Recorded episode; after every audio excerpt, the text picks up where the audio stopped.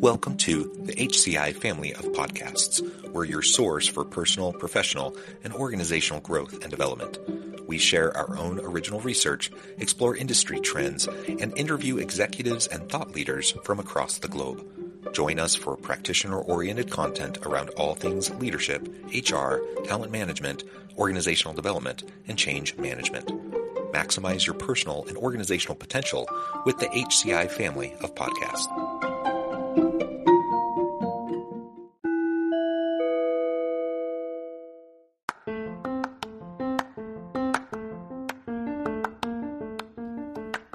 Welcome to the podcast. In this podcast episode, I talk with Cary Sparrow about upgrading your market intelligence in order to compete for talent.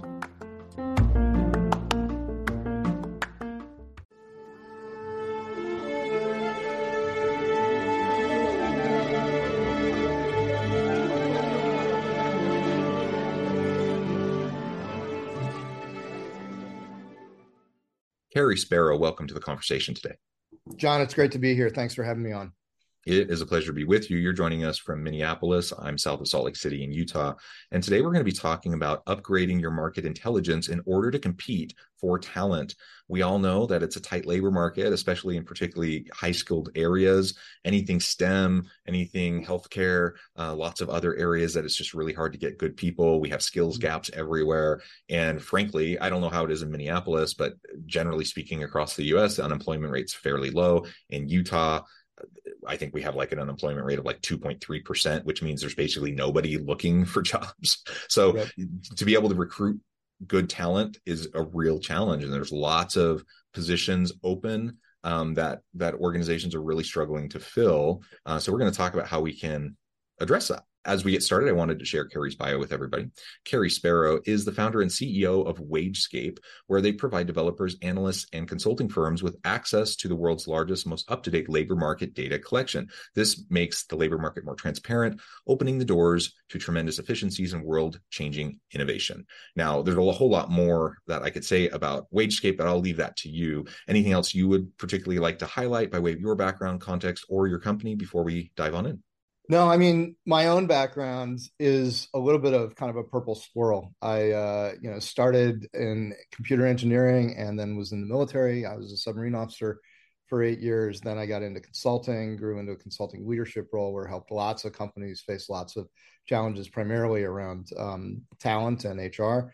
And then was a corporate HR and IT executive uh, in a big global company for a while before I founded WageScape. And all those experiences gave me the insights to say, hey, I think there's a much better way uh, to see what's actually happening with things that touch all of our lives every day jobs pay skills um, yeah. you know who's hiring and what are they hiring for and so that's what we built wagescape to do yeah well very cool uh, and you spoke a little bit to just kind of the origin story but maybe you could zoom in a little bit more what served as that inspiration for wagescape um, tell us a little bit more about that background and history and how you started to develop it Sure. I I had the benefit of uh, working with lots of different. I mean, a couple hundred companies uh, that were facing challenges that largely related to how they manage their workforce, and saw a real evolution over about twenty years, where initially there was a heavy emphasis on standardizing processes and then moving mm-hmm. those processes to technology and then moving that technology to the cloud and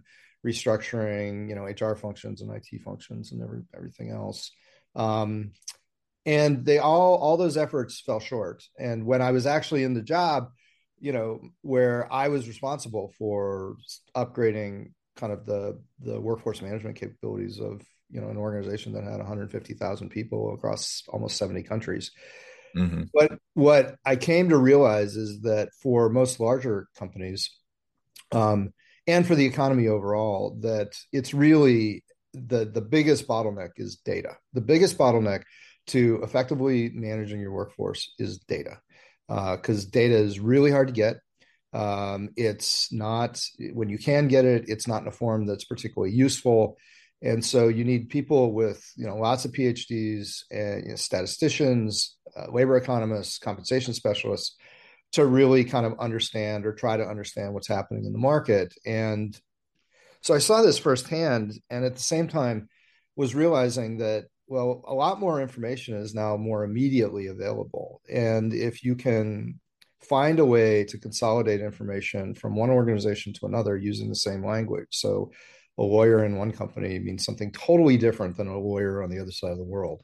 Um, or you know a software programmer could be called something totally different in another company, uh, like a software engineer or something. If you can find a way to kind of work out those differences, uh, then there would be a lot easier way to collect all the information in real time about what's what's uh, what's really going on. And in an economy, you know, especially an economy that you know is close to 100 trillion dollars worldwide in salaries and benefits every year, uh, if you've got really bad information, that means you have huge inefficiencies. And so I saw, really came to saw what was happening with the state of technology and data, kind of online, especially uh, with being kind of a disruptive approach to understanding what's happening in a very, very inefficient labor market. And this was all before the pandemic. This was back in, you know, 2014, 2015, when we started touring around with this idea. I founded the company in 2015.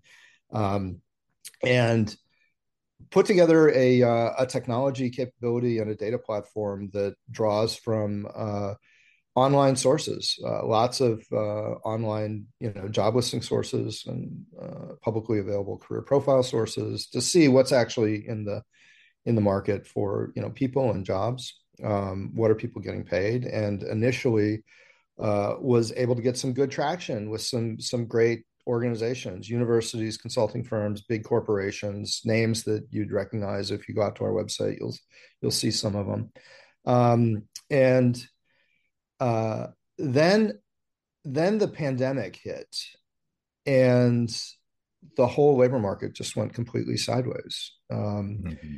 and that was really a big kind of um, shot in the arm for us because the kinds of intelligence that we were dealing with was exactly the kinds of things that people needed to have, but they didn't have any other sources to go to. You know, so some of the factors that went into that. Um, uh, first of all, you had a very, very disparate impacts of the pandemic itself. You had yeah. uh, some parts of, uh, you know, s- some industries where everything shut down, like all hiring stopped. Um, folks went home, businesses went out of business uh, it was horrible. We all we all lived through that. There were other parts of the economy though where it was exactly the opposite. Demand, business demand, just flooded into things like um, supply chain and logistics and um, home delivery, and I mean the whole the whole notion of supply chains was was upended. And so you had some places where they weren't doing anything, and others where they couldn't get workers fast enough. And as a result, you started to see workers or employers finally uh, capitulating and um, uh, raising wages very, very dramatically. The kinds of things that you know we track, we're able to see on a daily basis what's happening with hiring and pay. So we knew what was going on, but we also were hearing everything that the traditional sources of market, you know, mm-hmm. like economic data and so forth, were saying, and there was a big huge disconnect between what we were seeing was actually going on and and what folks were saying because they didn't have really any good information. It was all speculation. So you have you have very disparate impacts in terms of you know unemployment and hiring needs. You've got wages that are going up. Then you have remote work that you know very quickly uh, companies started realizing and and workers started realizing they could do their jobs from anywhere. And so companies recognized they could hire from anywhere. And so yeah. now a lot of the assumptions in terms of how you know how you needed to see kind of the job market went out the window because the job market instead of being right around your you know wherever you were located was now nationwide and in a lot of cases global um, so so that was a real shot in the arm for us because what we had done in the meantime was we had created the world's largest platform for real-time pay and hiring intelligence. And what that means is that, as an example, in the U.S., we track data from about 60 countries, but in the U.S., we track over 80% of all new jobs um, that are mm. created in the country. Right. So this is you know sample sizes that are measured in millions, whereas economic you know survey data and so forth usually are dealing with thousands of data points, and so they're not really that accurate or precise. Whereas ours was really precise. We could see almost every job in the country. Um, we could see who was doing the hiring, how much the the organizations were expecting to pay, what they needed, so we could see how skills were changing um, and evolving. and we do that every day. We uh, we go and we scan the the entire market every day. Uh, so it's very real. You know, it is as real time as as you'd want or need at this stage. Um, and so our problem at that point was not that we didn't have a solution and that we didn't have mm-hmm. a market condition that needed the solution. Our problem was that uh, nobody knew about us because when I first set up the company, I wanted to just sell to other people who would incorporate our data into technology solutions or consulting solutions or research that didn't need applications. Because when you get in the application business, you tend to, you know, focus just on those specific applications. But there's tons of folks that, you know, people in financial services and fintech and big corporations, HR consultancies, uh, recruiting firms uh, hedge funds and investment managers, uh, banks, and you know folks that look at like bond portfolios and real estate prices. All of these, all of these different groups and more, um, media companies, uh, sales intelligence folks, uh, all of them and more need uh, labor market data. And so, if we had been in the business of creating applications, you know, for all those different uses, we never would have gotten anywhere. So, I wanted to be strictly just a a data provider to to relatively big companies. But when the you know 2020 late 2020 early 2021 when everything was completely out of bounds with historical expectations we realized that we needed to get uh, we needed to get our intelligence in the hands of many many more users more users than our our current clients could could reach. And so that's that's when we we started building applications and other services that were you know direct to end user. Um, and we've really seen demand you know come up come up from that standpoint. But it's a totally different game now.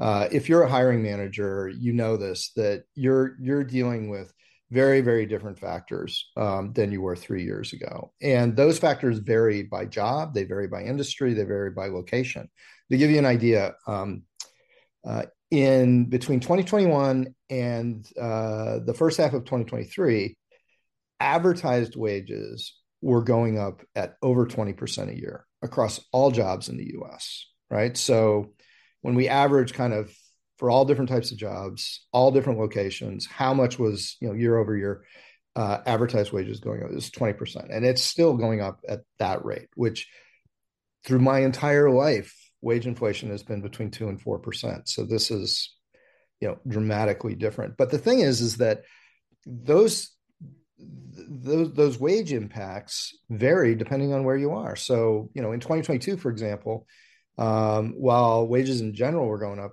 20%, if you were in certain parts of Indiana, they were going up 80%. And if you were in certain parts around the Bay Area, of all places in California, they actually dropped about 5%.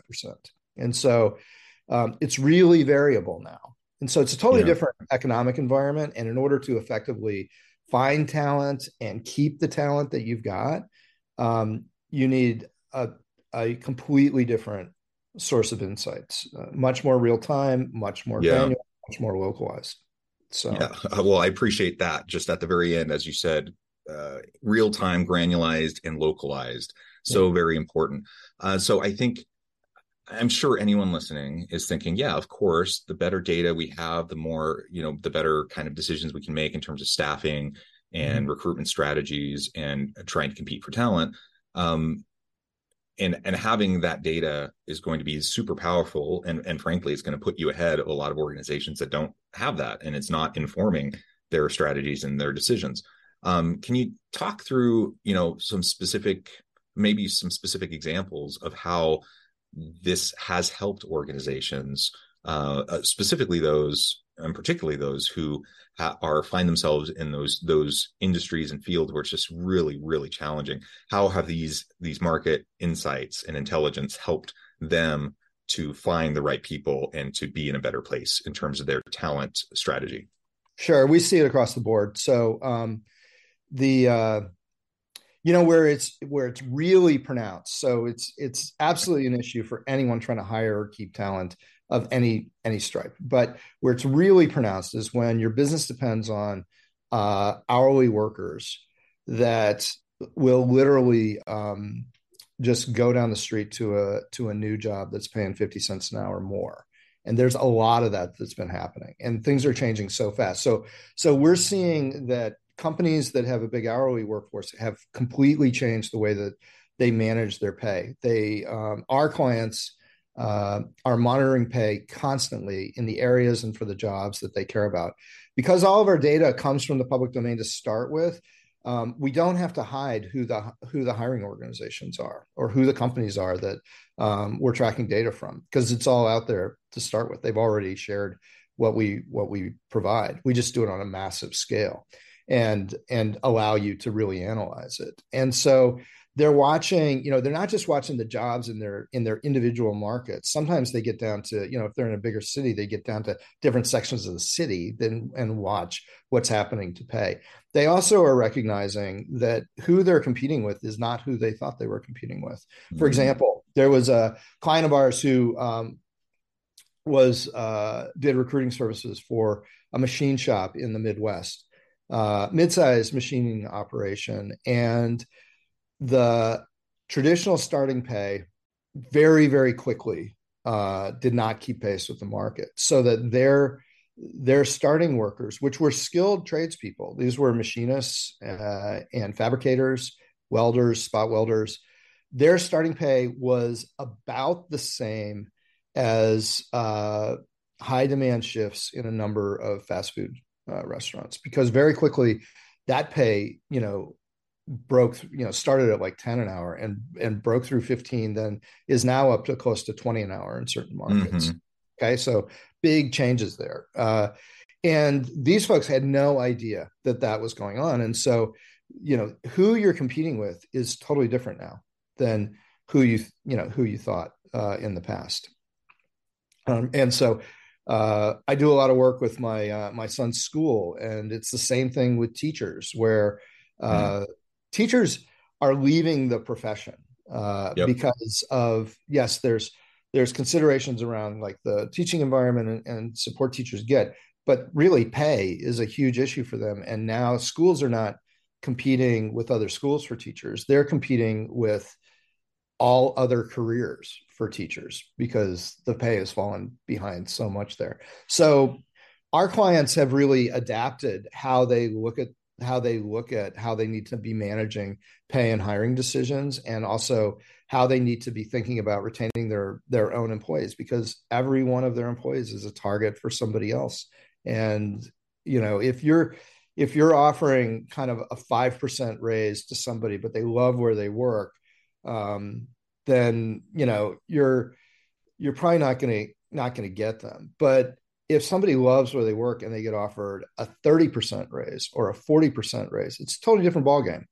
Um, and so now people realize that they've got to stay on top of on top of that, especially where they have big pay sensitive employees. There's another piece which is just competitive insights. Um, mm-hmm. Folks have uh, this was kind of this is surprising to all of our clients when they start working with us is they you know they start wanting to know what's happening in kind of their local markets and what's happening with hiring and pay and skills for the jobs they care about. But what they very quickly realize is now they've got insights into all their competitors. They can see who they're hiring. They can see who's who's ramping up you know in in anticipation of growth or opportunities who's cutting back.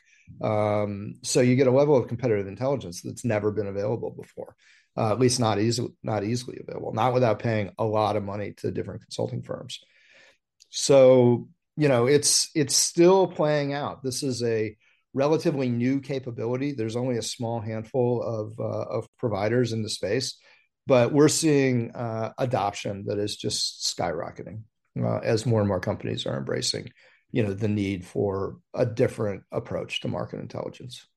Yeah, and, and perhaps you've already addressed it, but are there kind of emerging new market intelligence capabilities even today than what we saw six months ago, a year ago, certainly five years ago? Where do you see things going, say, in the next year or two? So we have kind of as a core competence the ability to collect very, very efficiently on a very large scale information from lots of different places.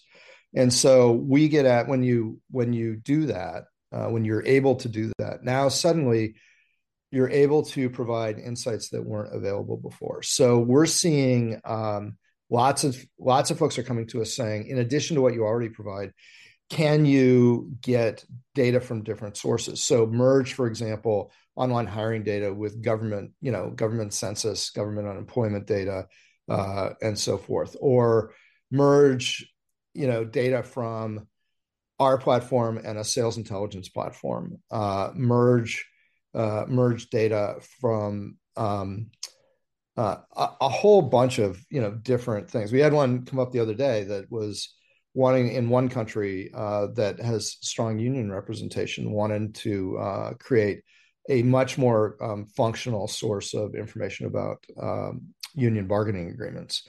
Uh, and all of our core capabilities can can do that. Uh, so, um, yeah, that's where you know, as part of our mission, uh, we recognize that with better quality information comes lots of opportunity for uh, innovation, not just efficiency. And we're seeing that every day. We uh, we get people coming to us with with more ideas and and wanting to get um, more things where they've got a real commercial case for it.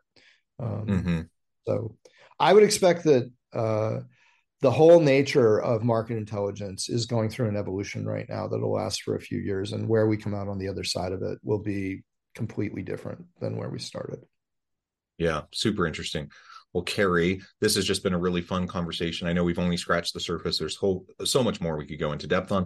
I mm-hmm. also note the time. I need to let you go here in just a minute before we wrap things up for today. I just wanted to give you a chance to share with the audience how they can connect with you, find out more about your work, your team, and then give us a final word on the topic for today.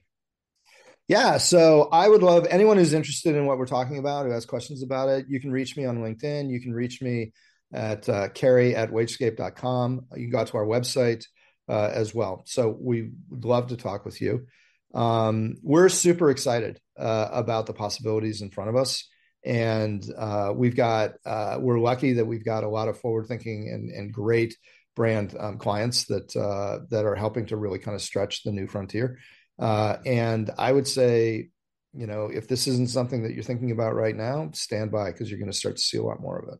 Wonderful. Thank you so much, Cary. It's been a real pleasure. I encourage the audience to reach out, get connected, find out more about what Cary and his team can do for you. And as always, I hope everyone can stay healthy and safe, that you can find meaning and purpose at work each and every day. And I hope you all have a great week.